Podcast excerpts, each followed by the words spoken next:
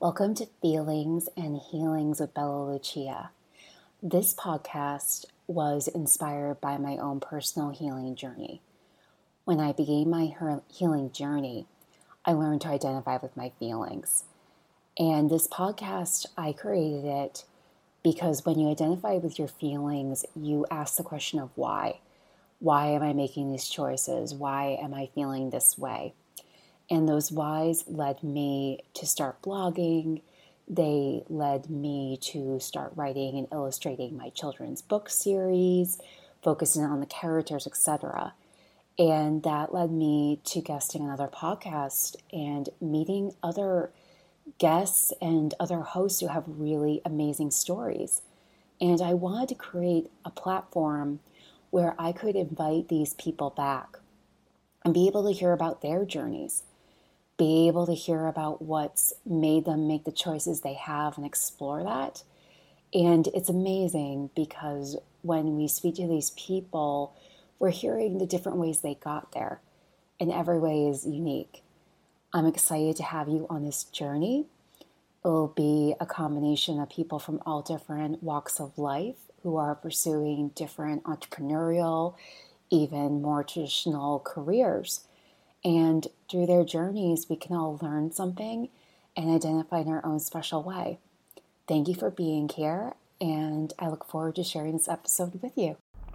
Hello, and welcome back to another episode of Feelings and Healing with Bella Lucia.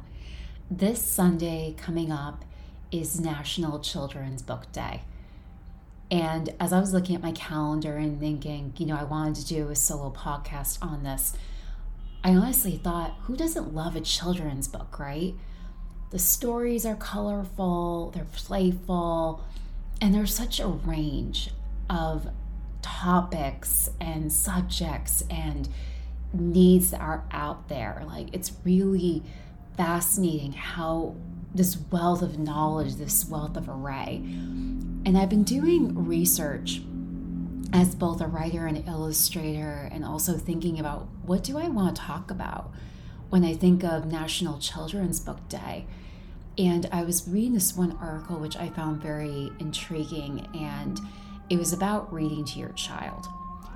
And it listed five topics, and it went, in, of course, deeper than I'm going to go into right now about why it's important for your child to read and use Read Your Child and it focused on emotions, different people, challenges, vocabulary, and escape. And I couldn't, and I thought about it though, and I really feel that children's books are as much for us, our own inner child, and our critical parent, as much for our child. And what a beautiful way to connect. So I wanted to start on that. I often, when I talk about reading and coloring, these are all very intimate activities. And the thing with reading to your child or reading with somebody else or reading to yourself is it's a very intimate moment. And the more we read and reread a book, the more the characters and the concepts become one of us and we're able to identify and relate to that. And it's really it's really beautiful. So if you think of it from a, a children's um, children's book point of view from the very start one of the things that i often do and I, I realize a lot of other people do this too is i gift children's books to my friends to my family and I hear of a lot of couples that read to their child while it's in the womb. And if we think about it, it's not only bonding with that child that's growing, it's also you bonding bonding with your your spouse, with your significant other, and that's really beautiful. The other piece of this too with children's books going on that it's an opportunity for us to connect with our inner child and inner child of our of others around us. I find I'm often asking my family members as well as my friends, what to, especially when the child's young, before the child's really at that point where they're able to really communicate what they want. You know that that age where pretty much anything goes. You're, I fo- you focus more on the parent, and I find it's a beautiful moment to learn more about the adult, see their inner child come out. What books speak to them? What authors touch them? And when it comes to books that are timeless, like The Very Hungry Caterpillar or my family's favorite now, Little Blue Truck, and of course, I'm a huge corduroy fan, you know, the conversations that come up are, are really beautiful. And I know I mentioned it before only a few minutes ago, but it gives us that opportunity to connect with our own emotions and also the emotions of others and see what lights each other up what what excites each other and that's really that's really beautiful the other piece of this too is when i think about different people. So you know moving forward you know the child's a little bit older. They have the opportunity to express what they like what they don't like.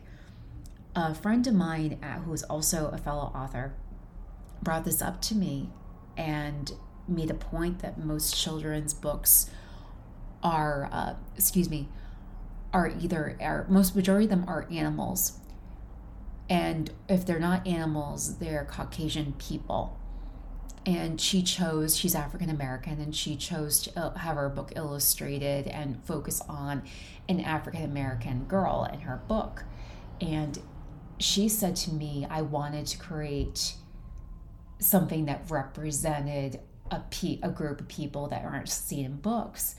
And it was a really beautiful conversation between us because when we talked about it, I saw her point of view and I shared that I actually draw animals because I didn't want people to feel limited. I wanted people to feel welcome. I wanted people to feel that they could relate and adapt what I'm writing to their families. I didn't want it so specific that people would feel unwelcome. You're never going to please everybody, but I wanted at least to present the opportunity for everyone to feel welcome at the table and make the choice to feel welcome. And it is interesting because I talk to different people that say, you know, they look for books with certain purposes in order to introduce their child to certain concepts. And to me, when I'm talking to the adult, it's also an eye opener, an eye opener of further conversations, of seeing the world through someone else's eyes. Another beautiful thing is, again, the challenges. You know, I'm always curious to see how people handle things, see how people adapt to things. And ironically, my series, the Bella Lucia book series, is actually the foundation, the, the mission is communication, as I discuss very often. However, I will be honest, like I have focused on challenges that we all go through. And I wanted to be challenges that are relatable. We all go from a big a crib to a big girl, big boy bed. We all learn to dress ourselves. We all learn to read we all most of us do learn to ride a bike etc etc and i wanted that because life is about challenges and life is about learning how to work through things learning falling falling down and picking ourselves up and you know accepting help from others but also recognizing our responsibility to choose to move forward and work through that. And in light of that with the challenges the other big piece when I write is I wanted to stress that we can't shut out the negative feelings either. We need to give space for the negative feelings to be processed, to learn how to identify and accept them. And by doing that, we do make our way to the positive feelings. It's it's impossible to live life without experiencing the negative along with the positive. And through my own healing journey, I'm learning that through experiencing the negative feelings, we do make our way to the positive. And it does make us stronger. And by learning how to process those negative feelings, when they come up again, we have better tools of how to work through them. And it's different for each of us. And that's the further step too is learning to respect each other and giving that space for adaptation and figuring out how how that works for each other, which is really beautiful. So, with that, we're going to take a quick little break. I have a little commercial for you and talk about an intimate activity. Here's a little something about coloring. When was the last time you did some coloring? Did you know that coloring has some amazing benefits like improving focus, motor skills, and even sleep? The best part coloring is not just for kids, adults should do it too. So, when you and your kiddo color together, you're not just spending quality time you're also doing great things for your minds. Get your free Kristina Lucia coloring drawing today at the link and let the coloring begin. And we're back.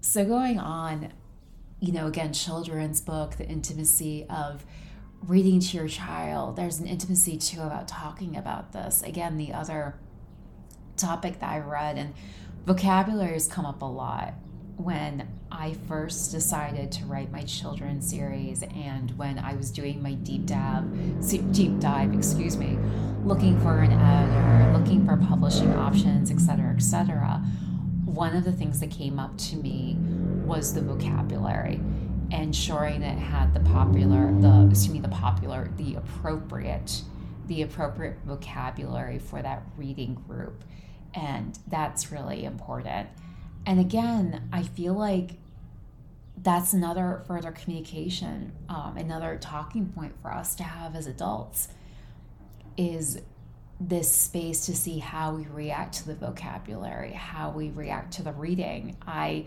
personally love to do a little sing song when I read to my nephew or my um, or my goddaughter or my friends' kids. I I do voices, especially when there's a character that's well known.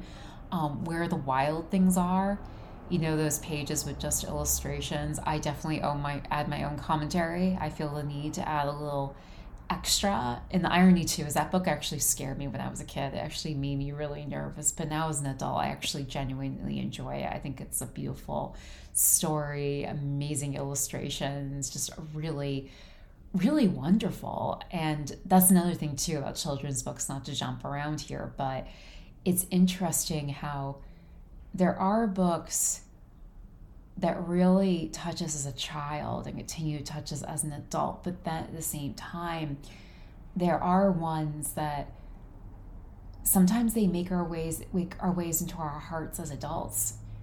And that's really beautiful too. And the other thing about books in general that I find what I like to read, because I was not a reader as a kid, I like being read to. And I went through a phase of not reading, and I was bullied a lot about that. I was bullied about not being a writer. And the irony now is not only am I a writer, I'm also a super super avid reader. Whenever I go away, I always have two or at least three books in my bag, and three books usually isn't even enough for a vacation for me. I should have four or five in there because I I will tear through a book given that if I have a full day just to read, it's really crazy. But however, what got me back into books is realizing what a beautiful escape it is. That opportunity, and again, it's going back to the opportunity to adapt the story to us, to make it relatable to what we're going through to fulfill a need, to find a comfort. And I love, there are certain books that I've reread so many times. I'm actually rereading my favorite book right now, The Time Traveler's Wife. And I always read it when I want comfort. I always read it when I want, oh, I just, I want a friend. When, I, when I'm looking for a friend, like that's where I go. However, there are times late at night where I'll pull out a children's book and I'll read that. And, you know, there are so many different ways to read a book. There's the reading for pleasure, there's reading for analytical reasons, etc., etc. And that's a beautiful thing too. And when I talk to other people about books, like how to, why to engage your children, how to engage your children in reading effectively and whatnot, I'm learning more and more that it's important to read for different reasons, but it's also important to give ourselves space to read for these different reasons. And with that said, you know, again, looping back to what I said about inner child, you know, it's okay to read a book for just pleasure. But then again, it's also okay to read a book for analytical reasons. And when it comes down to engaging our children into reading, these are things too that we can do. You know, we can we can make time we can set time for the set boundaries for that so that there's time for the playful reads but there's also time for the required reading as well. And there's something precious about that you know and so when i saw it was national children's book day i couldn't resist the urge to hop on and record a a solo episode about this because there is there's just something so magical about children's books. The illustrations the wording the rhymes. I i have so many books i love and um, adore and gifting a book to a child is is so amazing. And on that note I, I will share this a personal memory. So i was at my friend's house and i had gifted her one of her children, Dinosaurs Love Underpants. It's an adorable book. Unfortunately, I can't remember the author right now. Super cute book. A year after I gave it to them, I went over to visit. And the day I gave it to my friend's son, I must have read it a dozen times, if not more. And I couldn't pronounce half of the dinosaurs' names. It was quite a funny, um, quite a funny moment for me. A little embarrassing, but it was such a cute book, and I couldn't say no to him. I couldn't say no to this kid. He's just such a love bug. And when I was at my friend's house several months later, the book was ripped. And from where? Not not ripped, but ripped from like being open and closed so many times and it really warmed my heart. It warmed my heart because that book, I saw that book worn from reading, but also I saw on the shelf all these books I had given her children over the past several years. And it just was so beautiful to see, to have that opportunity to contribute to someone's home, to see love, love of a story, to see these books being reread and loved and shared. And it was just really magical. And I will end on the note that I hope that happens with my series too. Uh, I just made a big announcement uh, yesterday that my first book is live on Amazon. It's the first of 15 books. And so I think of National Children's Day, I know I'm talking a lot about inner child and the way these books can relate to all of us and open up paths for communication. But I do pray that my books are going to do this, that my books are going to be books that allow each of you to speak about emotions, identify with different people, present challenges, enhance vocabulary, and most of all, provide an escape for you and your little one to somewhere really beautiful. Well, with that said, I wish you a most beautiful day and I look forward to seeing you soon. Lots of love, everyone. This wraps up another episode of Feelings and Healings with Bella Lucia. Thank you for being here. It really is an honor to share these stories with you, and I pray that you're able to take something special away from it. Remember that we all deserve to feel, and we all deserve the space to be our true selves. And I pray that you find that space and time for yourself today and every day. I will be back soon with a new episode a new story, a new guest, and I can't wait to have you here. Till next time.